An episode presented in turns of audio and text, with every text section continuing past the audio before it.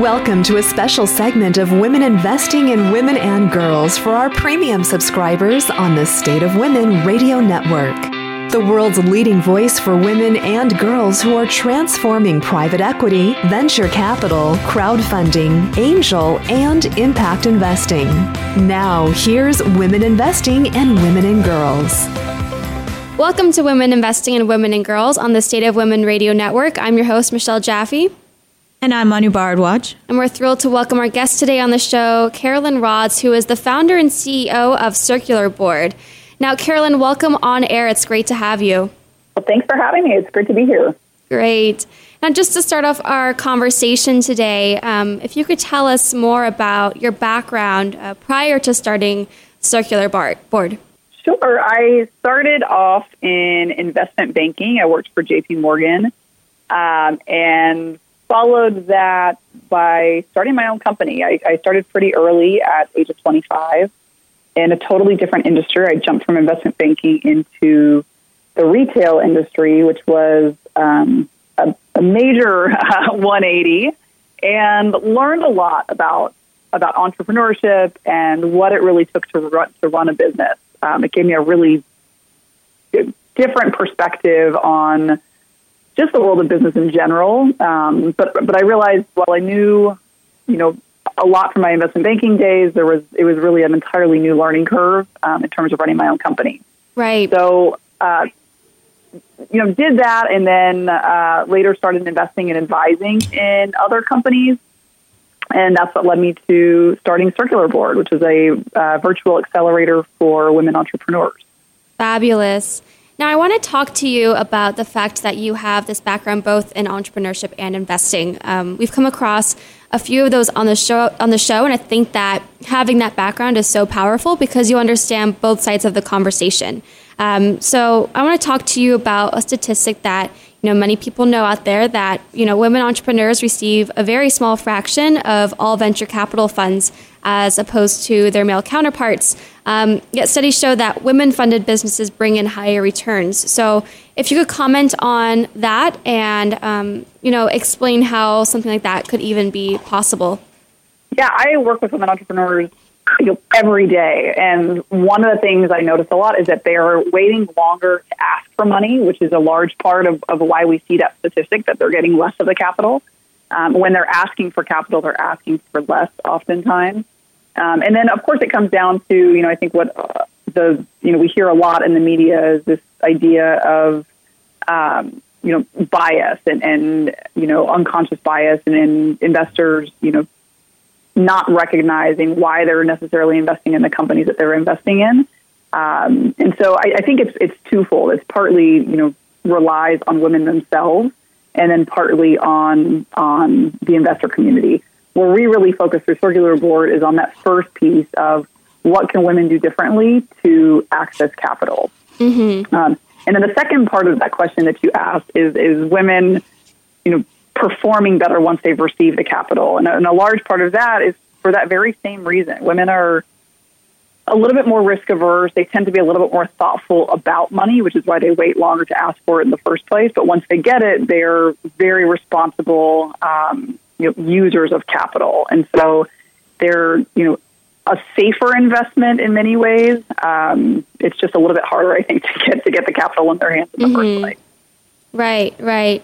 Well, let's talk about the big the big idea of the day. Uh, this fabulous accelerator called Circular Board.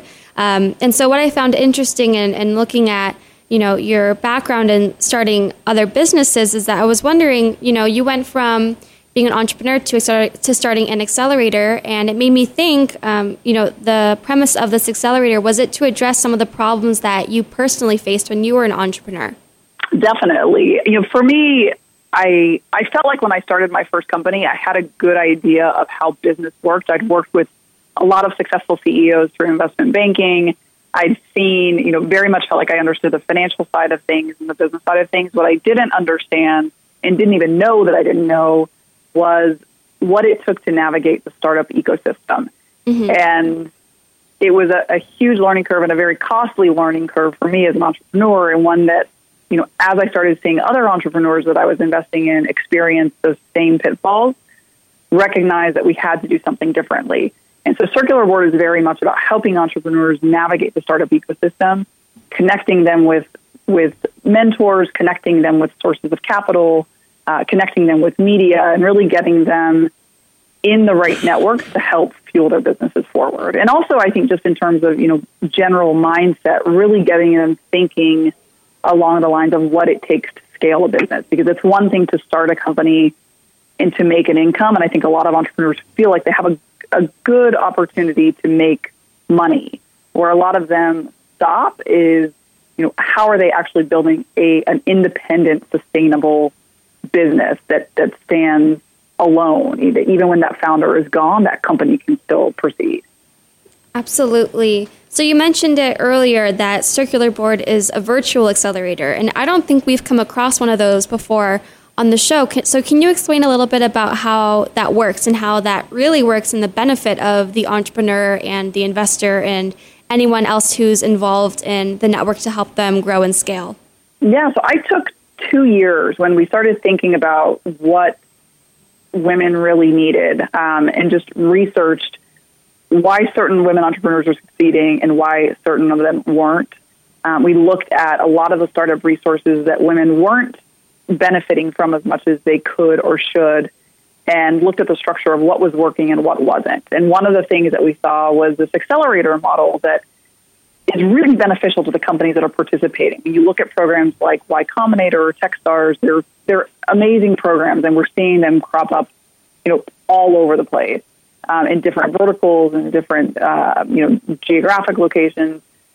But the problem is for many women is that we tend to be more likely to start companies as a secondary income. So we have actually full time jobs and we're moonlighting on the side. Mm-hmm. Um, or we have families, we're, we're taking care of children, or we have spouses, you know, careers that we're deferring to in many cases. And it's a lot harder to uproot and move to Silicon Valley or to New York or to dedicate um, a, a very structured amount of time per week to an accelerator. Right. That said, you know, once women participate in them, they're they're doing great in terms of performance. So the first thing we looked at was how do we take that content and that structure and that model and apply it in a format that women will actually be receptive of, and that was the virtual model. So that's how we started uh, with this virtual model, and really looking at what would happen if all of the women in the world had access to a program, you know, to one of these top tier programs, and that means women in developing countries and women in even in the United States in cities that may not have these resources in their backyard, or even in, in where they do have those resources right there, um, they just don't have the flexibility in terms of time to commit, um, you know, a set time each week. That's so, uh, yeah, that was kind of how the how the structure started, and then you know what we found as a result is that there's great benefit in terms of accessing mentors and investors that you know, you may be in New York, but what you really need is access to a mentor who lives in California. And, and we're able to bring those conversations together because of our virtual model. Right. And I think, you know, you bring up a very valid point that, you know, when we talk about entrepreneurship and access to capital and where the opportunities are, you know, New York was named one of like the best cities, I think, to have a startup. And, you know, you always hear about Silicon Valley and there's all this attention to the East Coast and West Coast, but what about all the, the states in between, you know? So I think that this model is so special in the fact that it, you know, it accelerates the accelerator. I think that it really reinvents what the point of an accelerator is. Um, you know, providing access to these entrepreneurs no matter where they are. And, and, you know, you hear about all the time that businesses going on the internet. It's it's going uh, virtual. So what a fantastic way to tap into all of that. Well, that was my own experience. You know, I started my company in Houston, which is the fourth largest city in the United States, and at the time we had no resources, and frankly, even today, have really limited resources available to uh, you know companies outside of energy or healthcare. And you know, I, if, if we don't have this in Houston, imagine what's happening to people in the rest of the country. Right. So it's you know, I think it really helps level the playing field. And the other, you know, the other piece is the peer engagement component. So we are able to pair together uh, companies who are operating in very similar industries and very similar stages of business, um, but are in very different parts of the world and aren't competing, but can bring together really valuable resources to one another. Mm-hmm. Now, when you talk to these entrepreneurs in, in running this accelerator program, what are some of the biggest problems that you see that um, these entrepreneurs are facing? You know, of course, accessing capital is one of them, but you know, what what are some of the greatest concerns that these entrepreneurs have upon entering into uh, Circular Board? For a lot of them, it starts with the business model itself. I think as entrepreneurs, we come up with these ideas and we, we see a need for it and we feel like there is a market. But it's one thing to think of a concept and another to really test it and improve it. And so we help entrepreneurs kind of go through that model and then really navigate what it means to communicate that model to investors and to the media and to key stakeholders because everybody has a different interest and it's a lot to, to get inside their minds and really understand where they're coming from and also how they want it to be communicated to. So we, we filter through that content so that there isn't that massive learning curve of going out and researching the stuff and, you know, tackling the world of, of Google because it's, the content is there, but it's really hard to filter through the good content and, you know, the very kind of anecdotal one-off content. Mm-hmm. So we help share best practices and uh, streamline that thought process so that it's just a lot more efficient for the entrepreneur. Right. So, what stages are these entrepreneurs coming in? Are they, uh, you know, are they ha- have they already completed some rounds of funding? Um, you know, are they just getting started? Have they, you know, generated revenue yet? Um, what's the what's the um, where are they entering?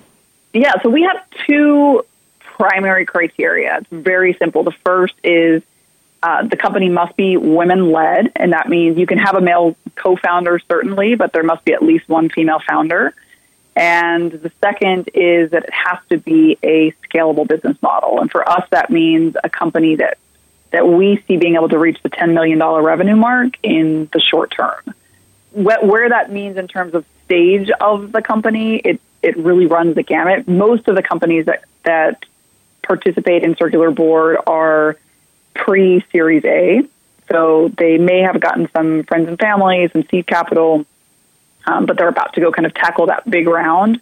Other companies don't necessarily even need funding, or they're finding funding through um, partnership models or you know, uh, you know, joint ventures or different things, and so they may not necessarily even be fundraising, but they're they're ready to kind of ramp up and, and scale to a national or, or global level. And so we really try to get companies that are right before that ramp up period where they've proven the concept or, um, or, or well in their way of proving their concept and are ready to take it to the next stage.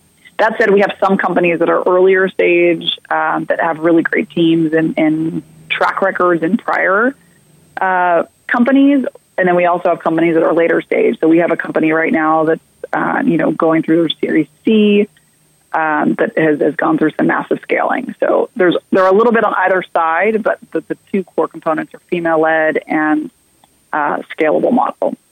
So, Carolyn, we were in your first cohort, Women Investing in Women Digital, and we had about 60 people in, in our in our first class. How many how many are you anticipating for your next class, and how do people find out? We have, yeah, we have 500 coming into our Whoa. next class. Good job. Yeah, so it's it's scaling up. Uh, we're scaling ourselves as, as we are, you know, preaching to everybody else, but we're going through the same thing ourselves. So it's a little bit interesting in terms of being, you know, in high growth mode um, while we're while we're working with everybody else who is. Love that women investing in women was, was part of that yeah. uh, of that first class. And you guys are, are certainly one of our success stories. So thank you. Um, thanks for being a part of that, and we're super proud honor. of everything you guys are doing. It was an honor. Great, Carolyn. Well, I know that the question of how this whole accelerator program works is on everyone's mind. If you are a premium content member, then you will get to hear all of that from Carolyn. But um, for right now, if you would like to engage with us, be sure to go on facebook.com slash womeninvesting or follow us on Twitter at Women Investing. Thank you to everyone who has listened to our show today. You've been listening to Women Investing in Women and Girls. The show is produced by the State of Women Radio Network, the first radio network for women and girls. Remember, if you are a, a, premium member on the State of Women Radio Network, keep listening in to our fabulous conversation with Carolyn Rodz. We have definitely have lots more content to cover. Um, but for right now, I'm your host, Michelle Jaffe. And I'm Anu Bardwaj. Until next time. Thanks for listening to this special premium members segment of Women Investing in Women and Girls. Subscribe to our podcasts, join in the conversation on Facebook, and find all of the information you're looking for at thestateofwomen.com.